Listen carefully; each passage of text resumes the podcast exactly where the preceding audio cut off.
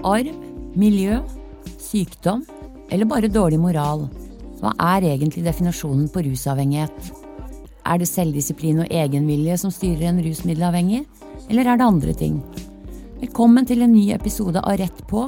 I dag skal vi snakke om avhengighet.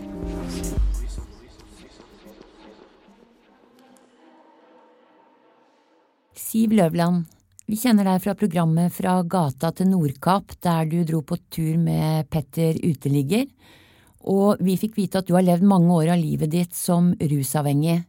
Kan du forklare hvordan det er å være avhengig av noe? Ja, å være avhengig av noe, det, da, det betyr at du må ha noe, ikke sant? Altså, det, bare kan, hvis jeg går tilbake fra jeg begynte å ruse meg, eller fra jeg satt mitt første skudd, så var det liksom... Da var jeg sytten år, da var det gjort at å, heroin, det var mitt stoff, og da var det alt som betydde noe, så da blir det jo litt sånn at du driter i alt rundt deg, du skal bare ha dette stoffet. Så det, det går jo utover alt, altså det går utover familie, venner og alt, altså jeg, hadde, jeg tenkte bare på meg selv, eller for å si det var jo meg selv, men å få tak i denne heroinen, ikke sant, så det er alt. Min avhengighet bestod jo bare av å ordne med neste dose for å overleve, og da gjør du jo ganske mye syke ting innimellom for å overleve og for å liksom opprettholde den avhengigheten.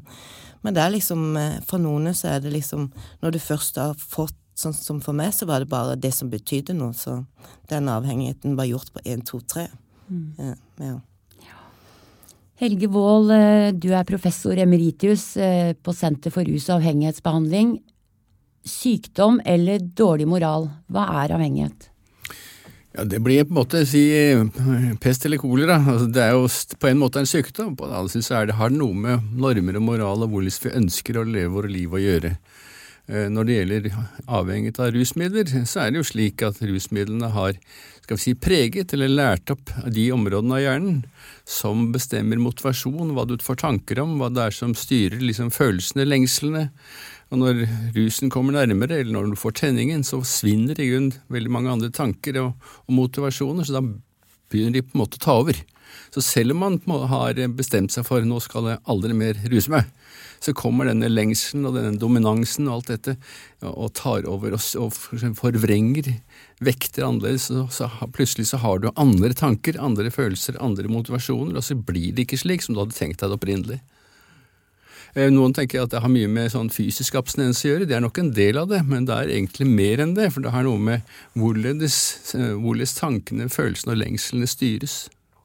Hvor mye er styrt av egenvilje når det gjelder avhengighet? Ja, det er jo slik at på den ene siden er det slik at hvis du ikke får plass til egenvilje, så er det ingen vei videre. Så det er hele, alt som har med behandling å gjøre, har en måte å styrke muligheten til egenvilje. Og dette har jo ikke bare med nevrobiologi og medikamenter å gjøre, det har også noe med hvilke livsmuligheter du har. Hva er din totale situasjon? Hva er det på en måte som sjansen du har til et verdig liv? Alle disse tankene går, alle disse tingene, elementene går sammen til en slags, en slags masse, om du vil da. Men nevrobiologien er en del av det, en viktig del. Inga Marte Torkelsen, byråd for eldre, helse og sosiale tjenester for S V i Oslo kommune. Du og Bård Standal fra Høyre, som også skulle vært gjest her i dag, men som dessverre måtte melde avbud. Dere skrev en kronikk i Dagbladet om avhengighet. Barndommens råskap het den. Der snakker dere om traumer i barndommen som bakenforliggende årsak til at så mange som åtti prosent av alle rusavhengige. Hva kan vi gjøre for å forebygge at disse unge ikke begynner å ruse seg? Ja, det er jo i hvert fall å begynne å se barna og begynne å lære opp fagfolk som treffer familier, treffer gravide blant annet, treffer de som jobber med de yngste barna av deres familier, til å se og forstå og vite hva de skal gjøre for å kunne gripe inn hvis familiene lever under uakseptable forhold som kan skade barn. Men det handler jo også om fordeling i samfunnet, fordi at eh, risikoen for at barn eh, blir så skadet i barndommen at det for eksempel gir seg utslag i rusmisbruk eller rusavhengighet, eh, den øker jo hvis du får en veldig skeiv fordeling i samfunnet og veldig stor ulikhet og mye fattigdom. Eh, man kan jo se avhengighet også som et utslag av eh, at du rett og slett ikke klarer å Å leve med uh, alle følelsene du sliter med, all den skammen, alle de traumene som du har opplevd eh, tidligere i livet. Eh, og det er det vi tar til orde for, at den, det perspektivet må mye, mye, mye tydeligere inn, i stedet for å henge seg opp i liksom, de individuelle forholdene så veldig, da. Eh, det er samfunnet og hvordan vi legger opp samfunnet, og hva slags eh, oppvekstvilkår vi tilbyr barn som særlig har effekt. Mm. Siv, hvordan opplevde du, hvordan, hvordan var det å slutte med det stoffet du var avhengig av? Hvordan kom det mange følelser som ikke du hadde kjent på før, og hvordan, hvordan opplevde du det? Ja, første gang jeg skulle slutte med det, da hadde jeg ruset meg fra jeg var veldig ung, da, og da hadde jeg liksom ruset meg i strekk til jeg var noen og tjuetre, og det er jo ganske mange år. Fra dag én så begynte med heroin, og da var det liksom, da er jo masse følelser som du presser bort, som du gjemmer bort, så det var liksom når jeg kom på i behandling da, så var det, det slo ned lyn fra himmelen, vet du, jeg kjente liksom det ene etter det andre, og jeg våkna at jeg lå og grein, og plutselig mange ting fra barndommen som jeg presset vekk, som jeg liksom har ruset bort da. Så det var jo veldig mye å slite med, og heldigvis så var det sånn psykolog som jeg gikk til der en gang i uka, som jeg var nødt til i behandlinger da. Så jeg lærte jo å bli kjent med meg selv litt på de tjueen månedene jeg var der. Så, og når jeg ser tilbake på det, så er jeg veldig takknemlig for det den dag i dag, liksom. Så neste gang jeg dro inn i behandling, da kjente jeg meg selv litt eh, hva som kom til å skje, men det er det der, du vet ikke hva som skjer når du først skal nyktre deg, og hvis ikke du har ordentlig folk rundt deg da, så er det fort gjort at du løper ut og ruser deg videre, hvis ikke noen kan forstå det eller lytter på det, lytter mm. til det. Mm. Mm. Helge, det begynner å skje store endringer i synet på rusmiddelavhengighet over hele verden. Hva er det som skjer? Ja, jeg vet ikke om jeg er enig i den beskrivelsen. Dette er jo ikke noe nytt for oss som har holdt på dette feltet som fagfolk ganske lenge. Altså dette at man tenker på rus og rusmiddelbruk og rusmiddelavhengighet som en sammensatt prosess som har både med tanker og følelser og fortrengte følelser og, og biologi og nåværende livssituasjon å gjøre. Dette har vi holdt på å arbeide med for så vidt i nesten alle år. Det har kanskje lyst til å litt, en liten advarsel. Det er jo ikke slik at alle som er rusavhengige har hatt en dårlig barndom. Det er til og med de aller beste foreldre som av og til kan oppleve dette, at barnet deres kommer ille ut. Så det blir litt for enkelt å si at alt skyldes en eller annen form for, barne, for dårlig barndom. Også litt for enkelt for meg å si at det er samfunnets skyld. Dette i sin tid var det jo slik at man i Sovjet mente at da kunne man ikke bli rusavhengig, for det var et ideelt samfunn. Så enkelt var det jo ikke. Men det som nok er riktig er at vi ser en veldig klar sammenheng mellom, la oss si, et industriområde som, som, går, som går ned, hvor alle de rollene og modellene som har vært der, alle de arbeidsmulighetene man har hatt, alle disse måtene å leve på som har vært innarbeidet, blir svekket. Og så kommer da andre muligheter til inntekt, til utfoldelse og til roller inn i bildet. Og det er en veldig klar sammenheng mellom industristeder som går ned, og rusmiddelbruk som går opp, og avhengighet som går opp.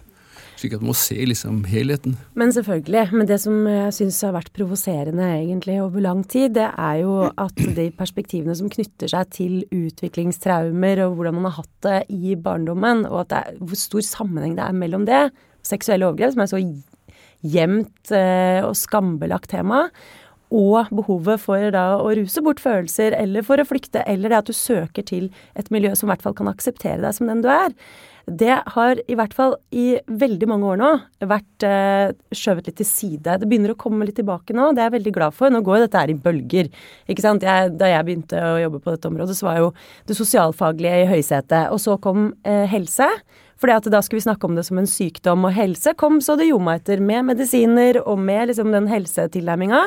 Og så forsvant mye av det sosialfaglige ut. Jeg håper jo at vi nå skal kunne klare å bikke litt tilbake igjen, sånn at vi kan få mer helhetstenking inn, men at vi også tar med oss den nyere kunnskapen om hjernens utvikling, og hvor viktig, avgjørende viktig, de første leveårene er. For at her ligger veldig mye av svaret. Ikke alt, fordi jeg kjenner personlig mange som ikke har hatt en dårlig oppvekst, men som allikevel har blitt avhengige. Men de har allikevel en lettere vei ut, vil jeg påstå, enn de som har også en ekstremt dårlig barndom å slite med, på toppen av alt mulig annet. Og mange av de, blant annet de kvinnene, men også mennene, som har blitt rusavhengige til tross for en god oppvekst, de har også med seg veldig mye traumatisk gjennom det livet de har levd, eller noen av de har fått kjærester utsatt for seksuelle overgrep i vennerelasjoner for eksempel, eller fra andre enn nære familiemedlemmer, som de ikke har fortalt om, fordi det er så skambelagt. Så det der med åpenhet og at vi som samfunn skal ta ansvar, er jeg veldig opptatt av, selv om jeg ikke er noen sovjetkommunist, altså. Mm-hmm. mm. Det finnes jo en rekke avhengighetsproblematikker, spill, mat, trening, data, røyk og kaffe. Hva skiller rusavhengig fra andre avhengighetsproblematikker, Helge Waal? Ja, vi kan, man kan man kan for så vidt bli avhengig av nesten alt. Alle sterke roller, kan man si, at alle sterke vaner. Noen kan snakke og snakke om rusmiddelvanen, som kan bli avhengig av å spille, man kan avhengig av å jogge, man kan avhengig, avhengig av så veldig mange ting. Det som skiller meg ut er at rusmiddeltilførselen, da driver du direkte og lærer opp hjernen. Man påvirker disse forskjellige synapsene, de forskjellige banene, slik at du får en mye kraftigere, vanligvis i alle fall, styring av alle disse nevrobiologiske tingene. Og så er det også slik at eh, du kan si at det er enklere å falle tilbake til å få et tilbud, en pille, en eller annen form for medikament som har vært, som har vært ditt problem, enn det er å si en del andre form for avhengighet. Så er veien ut er nok kanskje tyngre for en tung rusmiddelavhengig enn det er for en, la oss si, en spilleavhengig. Skjønt det er grunnleggende sett, så er det de samme banene i hjernen som er aktivert, og det er de samme mekanismene til lengsel og til form for selvbedrag og for, for, for skal vi si, forenklede tankeganger som, som styrer valgene, slik at grunnleggende sett så er det en stor likhet. Gir vi adekvat behandling til rusmiddelavhengig i Norge i dag? Ja, altså, jeg, av og til blir jeg litt trøtt av at alle klager. Altså egentlig har vi bygget opp et ganske stort behandlingsapparat i Norge, både med frivillige og med veldedige og med offentlige tiltak. Det er bygget ut et system med samarbeid mellom fastleger og sosialkontor, spesialisthelsetjeneste, det er bygget opp avvenningsavdelinger, muligheter i de aller fleste helseforetak. Og de aller fleste har også poliklinikker, slik at det er en struktur i dag som er bygget ut langt mer enn det har vært tidligere. Og den, det, i den strukturen så har psykologer og sosionomer en betydelig plass, både når det gjelder å ta imot følelser, og det gjelder å hjelpe folk til å tåle sine følelser, og det gjelder å hjelpe folk til å, skal vi si, finne vei til nye relasjoner og nye følelser. Slik at det er mye der, men selvfølgelig, absolutt, jeg er helt enig at mye er ikke bra nok, og vi er ofte forenklete, vi er ofte, tenker ofte mye for mye medikamenter, eller vi tenker for mye av det ene eller det andre. Uh, ja, så, sånn er det, men grunnleggende sett mener jeg vi kom ganske langt i forhold til tidligere. Siv, jeg vil spørre, spørre deg i forhold til uh, når du jobber med å holde deg rusfri, uh, hvis, de gangene du har sprukket, hvis du hadde hatt en million uh, som sto på spill når du valgte den sprekken, eller når den ble gjennomført, ville det hatt noe å si? Nei. Nei, det vil ikke ha noe å si. Fordi at når du først har satt det i huet, at du skal ruse deg, så, så gjennomfører du det. Eller det er jo ikke, jeg skal ikke si alltid da, du kan jobbe for, altså, nå som jeg har vært nykter såpass lenge, så har jeg veldig flink til å sette opp eh, dårlig, trekke frem det dårlige da, sånn at jeg kan snu. Men eh, før når ikke jeg kunne det, så var det jo bare rett på, og da, da du ser bare en ting foran deg, og glemmer alt rundt deg. Og med sånn som selv om jeg nå også vet at jeg kan miste alt, så er det mye rart som styrer meg før eh, altså det er mye som skal til for jeg har nå datt det litt ut, men det er mye som skal til, altså du tråkker over mange grenser, og du, når du først har satt det i hodet, det, hodet ditt, så driter du alt rundt deg, dessverre. Inga Marte, du har jobbet veldig mye med ungdom og, og mm. rusproblematikk. Tror du belønningsstrategi kan være et alternativ for ungdom? Jeg har jobbet i hvert fall tett på ungdommer som er i barnevernet og i psykisk helsevern, og noen ganger så er det tilfeldig om de har havnet det ene eller andre stedet. Og vi snakket også med elever, skoleelever. Dette var gjennom Forandringsfabrikken, som jeg jobbet i et par år etter at jeg var minister. Og vi reiste rundt i hele landet og intervjuet også barn som var utsatt for vold og overgrep i familien sin. Og det de sa veldig tydelig, det var at de savnet voksne som virkelig brøy seg om dem. Og som var til stede, og som ikke, ikke ga opp, og som ikke var mest opptatt av at de skulle oppføre seg ordentlig. Enten det var ved å gi belønning, eller ved å gi straff. Og som noen sa, hva er det egentlig å ikke gi belønning? Jo, det er jo å straffe. Så finnes det egentlig et belønningssystem som ikke innebærer et element av straff. Det gjør jo ikke det. Eh, og det blir veldig sånn ytrestyrt. De brukte jo ikke ordet instrumentelt, men det er jo et ord som du lett kan ty til hvis du har eh, holdt på med, med, eh, med voksenspråk da, eh, lenge. Ikke sant? At mennesket blir et instrument for å oppnå noe annet, I stedet for at det er et mål I seg selv. Og barn reagerer veldig fort, veldig lett på at voksne, altså de klarer å gjennomskue voksne som ikke bryr seg om dem. Eh, og de ungene som har hatt det verst, de har også størst behov for kjærlighet og omsorg og trygghet, og at noen bare ikke gir dem opp, uansett hvor mye de prøver å dytte de voksne vekk fra seg. Så jeg synes jo mye av svaret liksom ligger egentlig her I hvordan vi nærmer oss barn og unge. Jeg savner en skikkelig grunnleggende debatt om det. Eh, om de der belønningssystemene, straffsystemene, trua på eh, programmer som skal virke på ungdommene, nærmest uansett hva de har med seg I bagasjen, og hvor de unge føler seg virkelig bedratt av voksesamfunnet, det kjenner jeg meg skikkelig engasjert I etter å ha jobbet tett på de ungdommene der. Det er ikke rart de tyr til rus til slutt. Inngangsporten til eh, rusavhengighet er hasj, som igjen fører til heroinavhengighet. Er det en myte eller sannhet? Nei, det er nok en myte. Det er, det er, en, det er en gammel myte som, som man holdt på med lenge. Men du kan jo si på en annen måte at det har seg en del av et illegalt rusmiddelmiljø ofte, og det er ofte det ofte brukes I miljøer som skal si, har avstand til eller har svak samhandling med, med det vanlige samfunnet, slik at det, en som bruker hasj har vel større sjans for at det skal være dårlig enn en som ikke gjør det, oftest. Men det betyr ikke det har lite med hasjen I seg selv å gjøre, så vidt vi skjønner I dag I alle fall. Vi trodde det en gang, men jeg tror ikke det egentlig lenger. Det er, vi kan også se at de som røker hasj tidlig har ofte begynt å røke sigaretter, og mange har drukket tidlig også. Så er det egentlig et tegn, ofte et tegn på avvik på en eller annen måte. Og det er jo, jeg synes jo den er interessant, den, det eksempelet som ofte brukes om Vietnamsoldatene, eh, som eh, I stor utstrekning brukte heroin eh, under krigen. Men når de kom hjem, så klarte faktisk de fleste å slutte. Men så var det en del som ikke gjorde det, og hvorfor? Ikke sant? Det er jo, et rusmiddel er selvfølgelig sterkt, men grunnen til at du ruser deg er jo enda sterkere. Sånn at hvis du har en veldig sterk drive til å få dempa, til å slippe å forholde deg til virkeligheten, så er jo tilbøyeligheten til å ty, ty til noe som fjerner deg fra virkeligheten.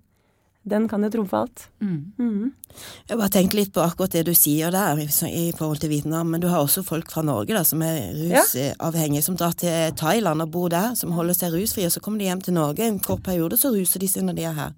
Drar tilbake, så er de nyktre der. Så det er jo ganske merkelig. Hva er det I Thailand som ja. Holder dem nyktre? Ja, ikke sant? Ja. Så det er en del sånn da. Men har myter noe å si for hvordan øh, vi oppfører oss? Altså har det noe å si for hvordan rusavhengig øh, oppfører seg I, I forhold til behandling? Myter er jo noe, betyr jo egentlig bare at du har tanker eller forestilling om hvordan ting er eller skal være. Og det er klart at vi styres I aller fleste av tanker om hva som kommer til å skje og hvordan jeg kommer til å få det best. Og de mytene som er til stede, det er klart de har med stor betydning. Um, Når det gjelder Vietnam, nei, når det gjelder Thailand, vil jeg kanskje si at vi opplever kanskje også det motsatte. At en del som reiser I Thailand og tror at der skal livet bli enkelt, men så blir det slett ikke så enkelt, og det er nok noen som dør av overdosering på den andre måten I Thailand, for det er et nivå, det er et samfunn uten støtteapparat og uten hjelpetiltak. Så jeg er litt, vi er litt ikke alltid så glad for folk som reiser til Thailand, selv om vi av og til også sender meg går, ja. I Vietnam så er det et kjent eksempel, og det vil også si at jeg synes verden blir ille nok, og meningsløs nok, og inneholder nok av vold og traumer, så får det tilsvarende sterkt fluktbehov, og tilsvarende sterkt rusbehov, og alt det som er vanlig styrer oss, blir nedtont, er langt borte. Alt som er verdifullt langt borte, og da får selvfølgelig rusmiddelbruken en mye lettere tilgang. Så hvis man kan lage så dramatiske endringer I livsforholdet til folk, så vil det være en mulighet til også å endre en rusvane eller en rusmiddeltilflukt. Men akkurat det å slutte fred I Vietnam, det er ikke en modell som vi alltid kan overføre. Men det interessante med dette her, Helge, det er jo at mange klarte å slutte når de kom ja. Hjem, og det var jo fordi de hadde en familie, de hadde en jobb, de hadde et vanlig liv som de ønsket å oppleve I rusfri tilstand. Ikke sant? De hadde jo mange grunner til å slutte. Og det er jo et spørsmål også, og så er det jo interessant å se hvor mange av dem er det som da uh, I utgangspunktet var traumatisert før de kom I krigen, ikke sant? Den typen innslag er jo interessant å se på. Uh, så, og jeg interesserer meg veldig for det da når vi skal drive rusbehandling også, selv om jeg er spesielt opptatt av forebygging. Men hva er det som gjør at folk kunne tenke seg å fortsette å være rusfri? For de sier jo at det, det er ikke noe problem å slutte, men det er jo det å ikke begynne igjen som er det vanskelige. Og hva er det da som kan gi dem den livskvaliteten? Og hvordan skal de klare å leve med alle de problemene som de da har ruset bort over så lang tid, og som Siv fortalte så glimrende om i stad? Alle de følelsene som veller opp igjen, og som du har fortrengt fordi du har ruset deg, ruset deg, ruset deg, fordi du ikke orket å forholde deg til det. Hvordan skal du klare da å leve med deg selv? Ja, det trenger du hjelp til da. Og du fikk en som hjalp deg til å begynne å bli kjent med deg selv. Det er jo en veldig viktig del av, en viktig del av svaret. Det er jo ikke hele. Nei, det er jo ikke det. Men uh, det, er, det er jo viktig at noen forstår det. Uh, forstår ja. det, dette litt. Men det er liksom det folk... Uh, nei, nå datt jeg helt ut. Men det der med, ja, men, men, jo, jo, men det der med å forstå seg selv, ikke sant? Og at du ikke... Du sa i stad at uh, du uh, hadde presset bort masse følelser og masse tanker, og så sitt, er, ligger du der og er rusfri, og så bare veller du opp i det, du ligger og griner om natta. Mm, det er noe som blir kjent med deg selv, og, og, da, og ha folk på veien som hjelper deg, ikke sant? Men det er jo sånn... Uh, ja, det er jo liksom... Det er ikke bare å slutte å ruse seg, det er det der, du skal bli kjent med deg selv, du skal bli, bli vant til det vanlige livet, ikke sant? Ja, lære deg å stå opp, du skal... Mm. liksom ha disiplin, det er mye som skal følge opp, men jeg tenker at det, det er veldig viktig at du har noe å gå til, og noe å trives med, ikke sant, sånn som jeg, liksom, jeg må ha noe som skjer hele tiden, ikke sant, for ellers så kjeder jeg meg veldig fort, og det er noe med å få tilfredsstilt de tingene som du trenger, og da er det viktig at det, no, du har, det er mye tilbud nå, men det er riktig å finne det riktige tilbudet, ja. Ikke sant? Og da trenger du kanskje en veileder, en som ser deg på veien, og jeg tenker når noen ser deg, det gir så mye, og at du blir stolt på, at de hører på, spør hva vil du, at du, når jeg merker meg en gang om folk prater til meg, eller bare med meg, ikke sant? Og når jeg ser folk ikke er så interessert, så er ikke jeg så interessert det heller. Og det er ganske spennende, synes jeg, hvis jeg får lov. Der, jeg jobber jo med et spekter av tjenester, ikke sant? Fra eldreomsorg til barnevern, og med rusomsorg inni der, og utviklingshemmet, og i det hele tatt. Og det, det er jo veldig viktig det du sier nå, om du snakker til, eller om du snakker med. I, innenfor pleie og omsorg, så driver jeg og jobber med nå, og får folk til å spørre, hva er viktig for deg? Hva er viktig for deg ikke? Hva kan jeg hjelpe deg med? For da blir du fort veldig sånn passiv, ikke sant? Eh, men, og, men hva er viktig for deg? Da må du tenke gjennom det. Og så prøve å tilrettelegge for det. Og det skjer faktisk utrolig store endringer gjennom det ene lille spørsmålet. Så spør jeg folk i barnevernet, blir deres, får dere det spørsmålet? Hva er viktig for deg? Aldri fått. Innenfor rusomsorgen, ja, kanskje begynner å komme litt nå, men, men allikevel, det er ikke vanlig. Og jeg tror faktisk at det innebærer et paradigmeskifte i måten vi nærmer oss folk på. Ikke klientifisering, men heller ikke sånn kundetenking hvor du bare bestiller hva du skal ha, liksom. Det er heller ikke bra. Det må samarbeides, og du må beholde eierskapet til livet ditt og ansvaret for livet ditt. Men du må ha støtte. Mm. Det er noe med det der med å ikke bli sydd puter under armen også. Ja, altså, jo, mer, jo mer jeg tar ansvar for meg selv, og jo mer jeg oppnår de ønskene og de tankene jeg setter i, jo mer, mer ja, mer stolt blir jeg meg selv, og ja. mer guts får jeg til å stå på videre, ikke ja. sant? Så det er noe med også, eh, ja, mestringsfølelse, og det er viktig. Mestringsfølelse har mye å si, tenker jeg, generelt over, utover alle folk, sammen om det er rusmisbruk eller ikke, så er det viktig å ha en mestringsfølelse, og jo mer du mestrer, jo mer får du til. Helt klart. Ja. Er det en selvoppfyllende profeti å sprekke i behandling? Du sies jo at eh, hvis du har... Eh, Ja, hvis du har det vanskelig, så går du ut og ruser deg, men du kan faktisk gå ut og ruse deg om du har det bra også. Altså, jeg, jeg har sprekt, eller rust meg på grunn av at jeg, jeg har hatt det for bra, for jeg er ikke vant til å ha det bra.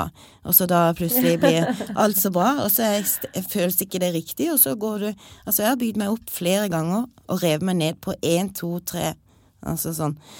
Så det at det har ikke noe å si... Eh, det er uansett hvordan du har det, om det er bra eller dårlig, det er noe med... i huet ditt, eller følelser selv. Hva er det viktigste vi kan gjøre fremover for å sikre at uh, rusmiddelavhengighet blir behandlet med riktige metoder?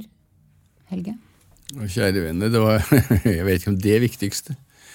Nei, det tror jeg faktisk ikke har noe godt svar på, men uh, det, de største problemene i dag er sammen, nok står stå egentlig på samordning og koordinasjon mellom kommuneansatte og spesialisthelsetjenester, der vi har de største problemene, at de, at de ikke får dette til å gå på en riktig måte. Vi har riktig nok ansvarsgruppesystemet som forutsetter egentlig at man skal ha en samtale med, med, med rusbrukeren i sentrum, og man skal ta utgangspunkt i, i rusbrukerens behov og ønsker og oppfatninger. Nå kommer nok inn i det også at det er en del kontrollbehov og en del andre vanskeligheter, slik at samtalen i ansvarsgruppen går ikke alltid så godt. Men her blir det snakk om, egentlig da, å snakke om opplæring av alle deltakerne i denne, denne triaden, slik at man tar opp og arbeider ut fra rusmisbrukerens eller brukerens ønsker.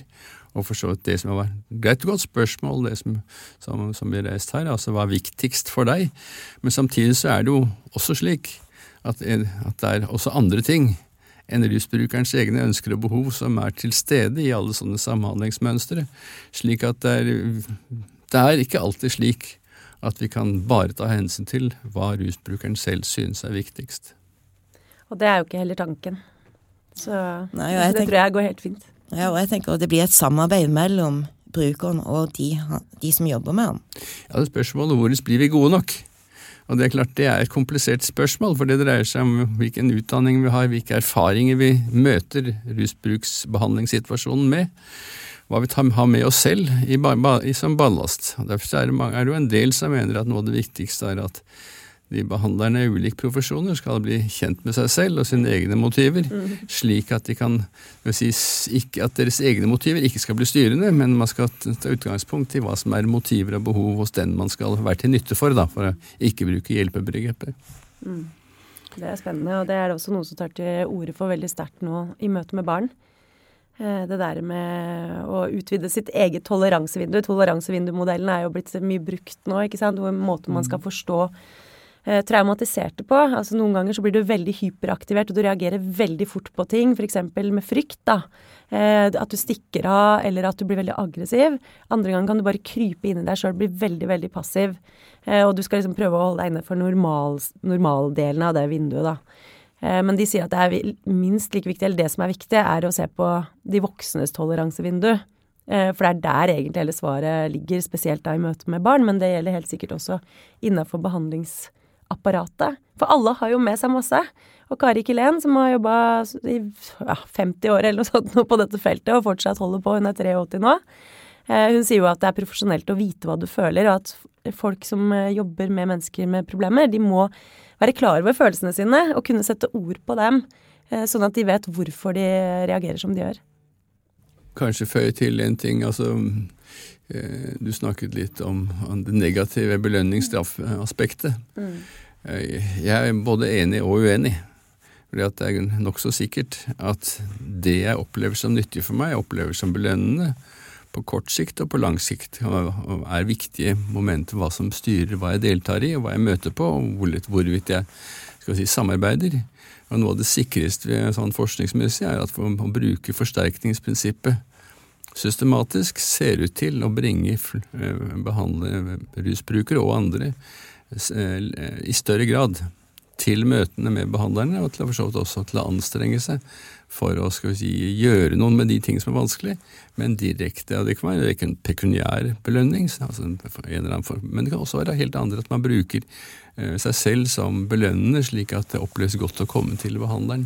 Men jeg ser for deg at det er et barn, ikke sant, som har vokst opp uten kjærlighet, eller som lever, som går på skolen, men lever under helt uakseptable forhold hjemme, eller hvor det er kanskje en annen voksen i livet som begår en eller annen slags form for overgrep mot det barnet.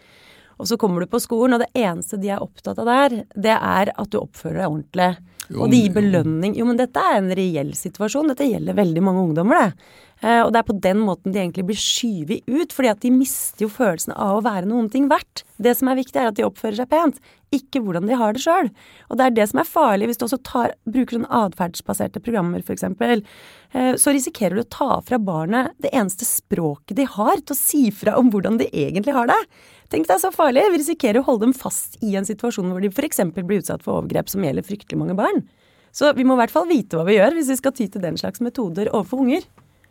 Jeg er, ikke, jeg er ikke uenig i det, men det er, bare, det er også slik at eh, hvis denne forsterkningen ikke fører til, en, til noe godt, noe opplevd verdifullt på sikt, så blir det nesten motsatt. Da blir det, da blir det slik at man har møtt eller har gjort de tingene man skulle, og så blir det ikke noen endring, og så får man ikke belønningen lenger, og så blir det egentlig motsatt. Så det, slike belønningsmetoder eller forsterkningsmetoder må settes inn i en sammenheng hvor man nettopp ser personen, barnet eller ungdommen, eh, som, som hel person, og ser hvilke behov de har, og kanskje prøve også å skjønne hvilke eh, vanskelige forhold det er i, i livet til vedkommende. Men det er faktisk ikke så enkelt alltid å gripe inn i gjøre noe med folk som lever, eller barn som lever i, i slitsomme familierelasjoner. Her er det, det er slett ikke så alltid så enkelt å vite hva man skal gjøre, og hva som er best for barnet på kort og lang sikt. Og som oftest pleier man da prøve å ty til en eller annen form for, skal jeg si, sammensatt historie, hvor foreldrene og barna og eventuelt andre blir trukket inn i et samhandlingsmønster, og bestemmer om hvor er det mulig å gjøre dette bedre, kan man påvirke disse foreldrene, eller kan man ikke? Og da kommer selvfølgelig spørsmål om omsorgsovertakelse og sånne tingen.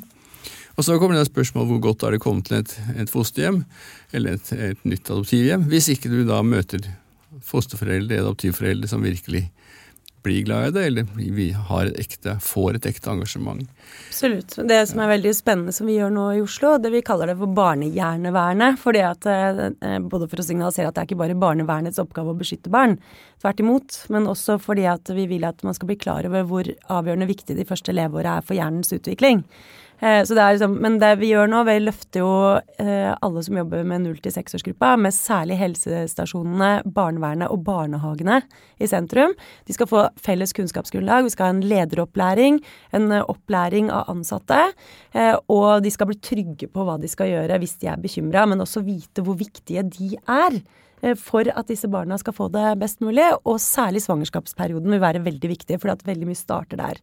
Det er for eksempel sånn at eh, hvis du har vært utsatt for eh, eh, vold av en du kjenner, så er sannsynligheten eh, åtti prosent større for at du får en svangerskapsdepresjon, for eksempel. Så det er jo utrolig mange grunner til at du bør gå inn i den perioden, og da er det å trygge folk på at dette er noe vi mener, og vi sier at vi skal gå fra ildsjelansvar til lederansvar. Fordi at dette her blir ofte et ildsjelarbeid. Så jeg tror jo at vi har utrolig mange muligheter til å gjøre noen ting hvis vi tar det ordentlig politisk og hever det til et statusspørsmål som ikke bare er sånn, ja, dette får noen andre drive på med, men så hvor vi sier at dette forventer vi av lederne våre. Eh, og det har egentlig ikke vært gjort før på den måten. Og hvor vi også skal snakke med barn fra barneskolealder, eh, nei, barnehagealder, unnskyld, om dette med gode og vonde hemmeligheter, eh, skam, følelser, vite at det faktisk går an å fortelle, og at du blir tatt på alvor hvis du har det vanskelig, og så videre. Ikke fordi vi skal gå bananas i bekymringsmeldinger til barnevernet, men fordi at alle skal forstå hvor viktig det er for disse barna. Mm. Det fokuseres mye på forebygging, men det fokuseres også mye på nye behandlingsformer for rusavhengige. Helge, hva vil medisinsk heroin bety for opiatavhengige i Norge? Jeg må si at jeg opplever dette, dette spørsmålet om heroinassistert behandling som litt overdrevent viktig. Det er, det er jo ikke egentlig slik at dette skaper de store forandringene i forhold til andre typer medikamenter som vi har. Når det gjelder såkalt vedlikeholdsbehandling eller LAR, så er det jo spørsmålet hvorledes kan vi få til et system som gjelder, rekker over hele landet, rekker de forskjellige stedene folk bor, med et, med et tilbud som gjør at de kan stabilisere sin medikamenttrang og likevel i den situasjonen gjøre noe nyttig ut av livet sitt. Heroinassistert behandling er for meg et usikkert, en usikker satsning, og jeg har sett på forskningen, og jeg er ikke så veldig imponert.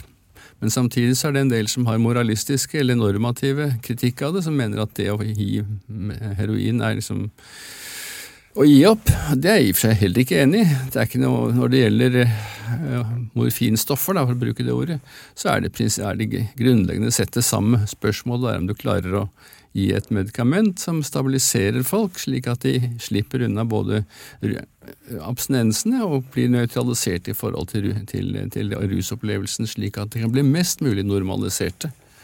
Og det er å velge, du kan si at det er slik at for en person som er heroin- eller morfinavhengig, så å velge, velge mellom medikamenter, stort sett så velger de det som gir sterkest rus. Uh, og det er jo, ligger jo på en måte i, i dynamikken. Så jeg tror kanskje det er litt begrenset hva vi kan oppnå ved å, å gi flere typer morfinstoffer tilgjengelig, tilgjengelig. Samtidig så er det også slik at vi får se og vurdere hva som gir bedre resultater for tilstrekkelig mange. Tusen takk Siv Løvland, Helge Waal og Inga Marte Torkelsen. Det var alltid rätt på i dag. Jeg heter Lisa Åsmundstad, og vi høres igjen neste gang.